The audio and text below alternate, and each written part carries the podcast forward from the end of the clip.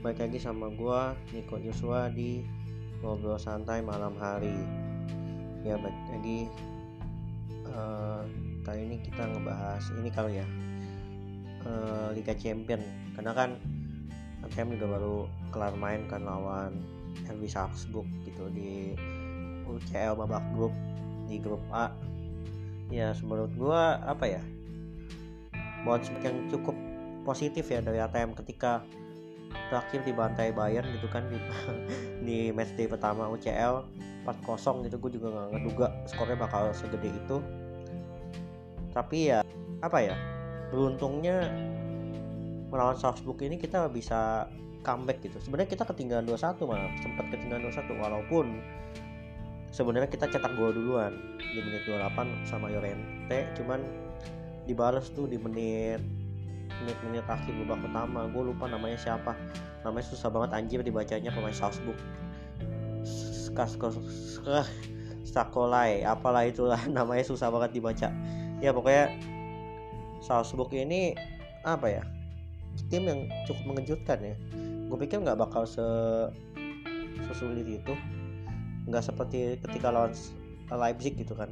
Menurut gue bakal lebih mudah. Nggak taunya ya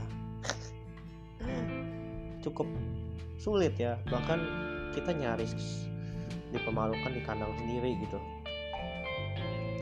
Sebenarnya dari segi permainan Atletico Madrid ini memang sudah berubah sejak musim lalu sih. Karena kan ya kita kita tahu sendiri gitu kan Atletico Madrid adalah tim yang paling mengandalkan pertahanannya gitu dibandingkan penyerangannya gitu. Kadang-kadang malah penyerangannya buntu banget gitu tapi pertahanannya solid gitu kan paling susah dibobol segala macam ya. Tapi sepertinya musim ini bakal berbeda cerita ya karena ya jujur aja memang lebih menyerang sih musim ini. Dan uh, produktivitas gol kita juga sangat baik ya di La Liga aja. Sementara kita salah satu bahkan kalau nggak salah juga nomor satu bahkan kita gol terbanyak di La Liga sejauh ini gitu kan dengan 10 gol sama dengan Real Sociedad gitu jumlah golnya. Golnya masih paling dikit gitu masih satu gol kebobolannya. Jadi kayak apa ya hmm, meningkat jauh gitu. Dari segi penyerangan dari segi produktivitas gol kita juga sudah mulai membaik. Walaupun taktik masih monoton gitu kan Simeone. Cuman ya masih bisa di ini sih maksudnya masih bisa ditingkatkan lagi gitu dari segi penyerangan juga. Tapi yang gue sorotin uh, gue juga baru sadar ketika lihat lawan Bayern dan juga lawan Salzburg kita memang main lebih menyerang kita main lebih terbuka kita nggak kayak biasanya gitu nunggu di belakang cuman mengharapkan counter. Cuman kita udah mulai terbuka tapi ya ada masalah baru nih gitu kan di sisi pertahanannya. Jadi kan ketika nyerang kan Trippier sama Lodi itu otomatis naik kan overlap. Dia kayak bantu penyerangan kan dari sisi kanan sama sisi kiri gitu. Tapi ketika buntu serangannya kepotong atau gimana terus tiba-tiba di counter itu kosong banget apalagi sisinya Lodi oh my god. Kemarin tuh lawan Salzburg tuh dua gol Salzburg itu Lodi itu kayak telat balik gitu selalu telat balik selalu telat nutup. Makanya sisi paling lemah kemarin menurut gue sisinya Lodi gitu sisi kiri. Kosong banget. Masa sampai si Filipe yang jaga sama Hector Herrera itu bener-bener parah banget. Dia maju lupa balik apa. Aduh gila. Kosong banget gila. Itu diekspos ya jelas gitu kan. Bener-bener titik lemahnya di situ. Akhirnya ya semuanya serangan Salzburg rata-rata dari sisinya Lodi gitu karena memang dia titik paling lemah menurut gue di malam itu di malam lawan Salzburg ini. Jadi kayak aduh musinya bisa diperbaiki lagi sih gitu. Maksudnya oke okay lah lu maju overlap ke depan tapi lu jangan lupa balik gitu. Ketika tim lu kena counter kan kalau lu telat balik aja aduh itu repot banget itu keteteran banget sih backnya sama defensive midnya gitu. Apalagi kita babak pertama itu nggak main pakai defensive mid murni gitu. Hector Herrera itu kan central midfielder kan jadi kayak nggak nggak nggak apa sih namanya dia nggak bisa kayak party gitu jadi kayak beda aja gitu. Jadi kita kehilangan Thomas Partey juga menurut gua agak-agak apa ya besar banget sih bukan agak lagi ya sangat besar gitu kehilangan Partey Torreira belum bisa main jadi starter menurut gue dia masih perlu adaptasi makanya ya Simeone juga lebih pilih Hector Herrera kan ketika babak pertama. Selalu pasti Hector Herrera tuh main duluan. Walaupun pernah sih waktu pertandingan mana apa ya Torreira start gitu. Cuman ya mostly sekarang ya Hector Herrera gitu kan. Pilihannya opsinya buat di tengah. Karena kan Saul juga lagi masih cedera kan masih belum pulih gitu. Jadi ya parah sih itu. Lodi kok banget gila. Waktu lawan Bayern juga sama TPR itu juga sama dia obok-obok si Common kan. Dia kayak ya itu karena dia ketika maju dia lupa balik segala macam dihajar lah itu sama kecepatannya Kingsley Common ya kok capek kacir lah gitu kan. Buat back sebenarnya Safik kemarin juga solid sih sebenarnya. Sebenarnya lebih solid lah. Nggak nggak nggak nggak ngelawak lah ya lagi nggak ngelawak gitu Felipe ya ada gol bunuh diri yang itu sebenarnya apa ya cukup disayangkan gitu. Gagal clearance loh dia. Ya tapi itu sulit sih. Memang memang sulit gitu posisinya gitu kan. Terus siapa lagi ya? Hmm koke itu kayak nggak kelihatan sih di tengah. Jadi kayak koke itu entah kenapa ya gue ngerasa semenjak dia Piala Dunia 2018 itu menurun parah menurun terus menurun jauh gila jauh banget. Makanya kan sampai sekarang juga akhirnya dia nggak dipanggil tim nasional Spanyol lagi kan. Emang udah nggak nggak kelihatan gitu mainnya. Kayak di lapangan tuh kayak nggak ada apa ya ada sih sentuhannya satu, satu dua passing. Bahkan ada shooting juga kemarin lawan Salzburg yang di blok keeper gitu. Ada sih cuman nggak nggak banyak gitu dia padahal main dari menit pertama sampai uh, akhir gitu sampai sampai sampai babak kedua. Tapi ya maksudnya kontribusinya tuh kayak nggak sebanding gitu. Jadi kayak bener-bener ya udah habis lah gitu masanya. Kayaknya udah tua gitu kan. Emang udah tua gitu. Jadi kayak gue nggak tahu sih. Gue harus kan kalau gue jadi Simeone sih gue bakal cari gandang tengah yang muda sih yang baru. Kayak musim awar atau enggak siapa lagi ya? Gue lebih suka musim awar sih untuk saat ini kalau pemain tengah gelandang tengah. Terus apa lagi yang bisa dikomenin ya? Jo Felix. Jo Felix itu dibandingkan musim lalu wah parah sih peningkatannya. Jauh gila jauh banget. Gue senang banget sih latihan dia main. Kayak gocekannya pergerakannya terus one two nya passingnya sama temennya. Wow keren banget. Bahkan shooting shootingnya juga udah mulai oke okay, gitu. Bahkan kemarin tuh sebenarnya sempat ada akrobatik salto gitu kan. Gagal kena tiang. Aduh sayang banget kalau jadi gue hat trick dia.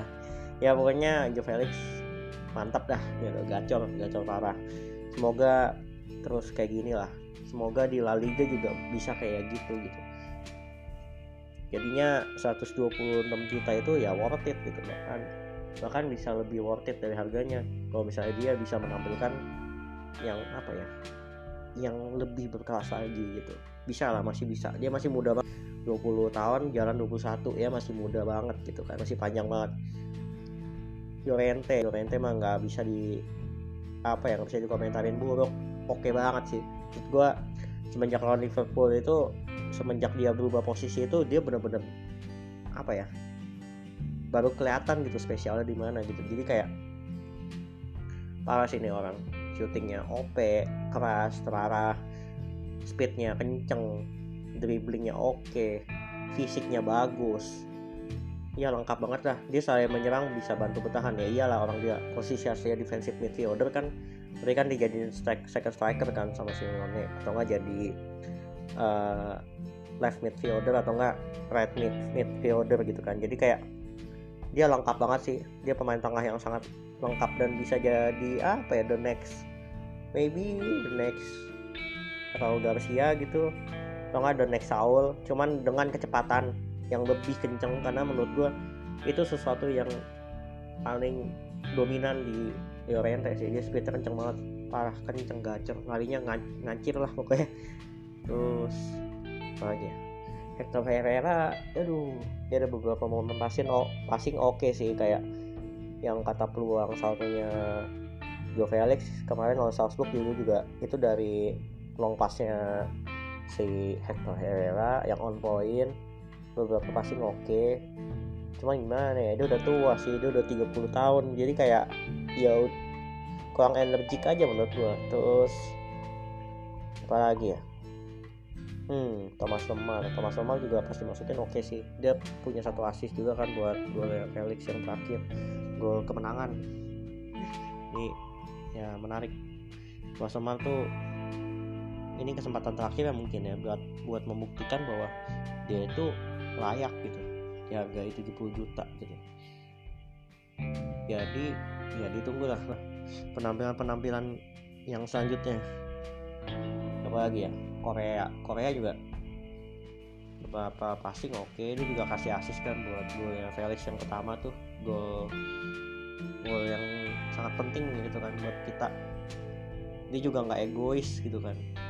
Cuman gue lihat Korea tuh beberapa kali suka kehilangan bola gitu. Kadang-kadang kehilangan bola di, di daerah ter, ter, ter apa ya cukup berbahaya gitu. Jadi kayak cukup berbahaya untuk diserang balik segala macam. Jadi apa ya bisa dilatih lagi lah untuk mungkin strength atau ya pokoknya biar bisa lebih keep keep bolanya tuh lebih lama gitu. Korea cuman itu aja sih kurangnya sama sama apa lagi ya kalau Korea ya. Shootingnya mungkin bisa diperbaiki lagi gitu. Hmm. Trippier. Trippier nasibnya sama kayak ya ngomong gimana ya bisa dibilang mirip sih sama kayak Lodi dia tuh angin-anginan juga. Ini, ini orang nih fullback berdua angin-anginan gitu. Kadang bagus kadang enggak. Kalau lagi jelek ya ya kayak gitu. Kalau misalnya overlap lupa balik gitu kan. Ya mirip-mirip lah. Oblak hmm. Oblak kebobolan dua gol sih. Cuman di samping itu sebenarnya di solid sih. Ada beberapa save juga. Maksudnya dua gol itu sebenarnya bukan murni kesalahan oblak juga kan. Saya pertahanan kita juga kan yang agak-agak miskom dan ya begitu agak-agak shaky lah. Udah kehilangan Godin ya kan musim lalu. Terus sekarang Gimenez juga aduh gila gue udah lama banget ngeliat Gimenez main. Cedera lah kena covid lah kemarin. Sakit belum pulih ya kan. Hmm.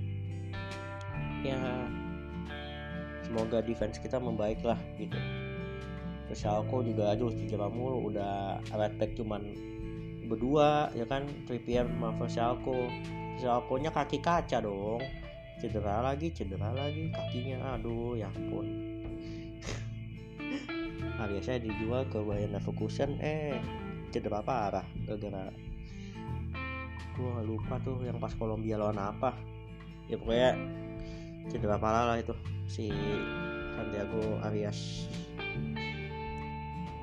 Bisa menarik apa ya itu dong pas cetak gol yang kedua apa yang pertama sih? Kedua kalau nggak salah.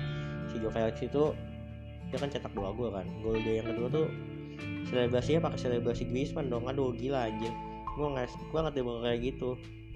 Saya biasa kan dia selebrasinya ya gue tau lah selebrasinya Joe Felix kan. Gue nggak expect dia bakal selebrasi kayak gitu kan ngingetin ke mantan ya. Kan anjir anjir. Ya cuma sebentar doang sih cuman tetap aja anjir gue nggak expect dia bakal ngelakuin pol phone calling itu yang selebrasi kasih Griezmann sebelum zaman tag the L booming kan Griezmann kan selebrasinya kan yang telepon gitu kan. Iya tuh dia pakai pakai selebrasi itu gila. Kan jadi flashback. Itu kan Griezmann banget gitu kan. Sayang banget si Griezmann di Barca. Coba aja lu nggak pindah man man. Udah jadi legenda lu. Golnya aja udah 133 bisa lah itu nyampe 180 gol 190 gol. Aduh sayang banget ya Griezmann. Sekarang di Barca ya jadi flop. Ya gimana ya? Susah juga sih. Ya pokoknya gitulah. Kita dapat 3 poin sama Salzburg langsung naik ke posisi 2 langsung buntutin Bayern gitu kan. Next matchnya kita lawan Lokomotif Moskow. Nah ini yang agak berat nih. Lokomotif Moskow itu bukan berat karena kualitas timnya satu cuaca di sana Rusia kalau away udaranya beda kan. Tapi untungnya kita nggak main bulan Desember anjir. Oh nggak salju lapangannya ngaruh banget. Pergera, uh, apa sih namanya pantulan bolanya segala macamnya. Terus itu kan dua kali ya dua kali kan. Home away lawan Lokomotif Moskow. Soalnya kita udah pernah ketemu sih dia tuh tim yang apa ya tipikal lah ya mainnya bertahan juga sama nunggu di belakang ngincer counter gitu kan. Tapi kan dengan gaya baru pemain ATM ini gue rasa ATM bakal main terbuka sih. Orang lawan Bayern aja kemarin kebuka gue kaget anjir. Lawan Bayern main terbuka ya kalah 4-0 lawan tim dengan apa ya bisa dibilang Bayern ini tim terbaik saat ini lah ya. Dengan striker terbaik di dunia kayak Lewandowski gitu-gitu dan semua pemainnya rata-rata ya kuat kuat kelas lah ya. Jadi agak mengejutkan kita mainnya terbuka. Ya pasti lawan lokomotif juga mainnya terbuka sih menurut gua. Jadi ya gue berharap tiga poin juga sih home away. Jadi nanti lawan Bayern itu udah nggak apa ya udah nggak takut nggak lolos gitu. Jadi kayak kita udah secure dulu nih runner upnya. Ya gue bukannya nggak optimis bisa juara grup sih. Cuman Bayern Munchen itu kayak ada, ada di level yang berbeda deh. Jadi kayak realistisnya ya mana apa aja lah dulu di UCL gitu di babak grup ini. Jadi hmm, ya nanti lanjut lagi sih. Nanti kan next matchnya lawan Osasuna kan di Liga Spanyol. Hari Minggu. Ya semoga tiga poin juga biar kita tetap unbeaten ya di La Liga. Kita satu-satunya loh. Satu-satunya tim yang masih unbeaten loh di La Liga. Barca aja Real Madrid udah kalah kan ya udahlah. Jadi nanti ditunggu aja nextnya. Update update ya update Real Madrid ya. Oke. Sampai sini dulu ya guys. Opa Atleti. Dadah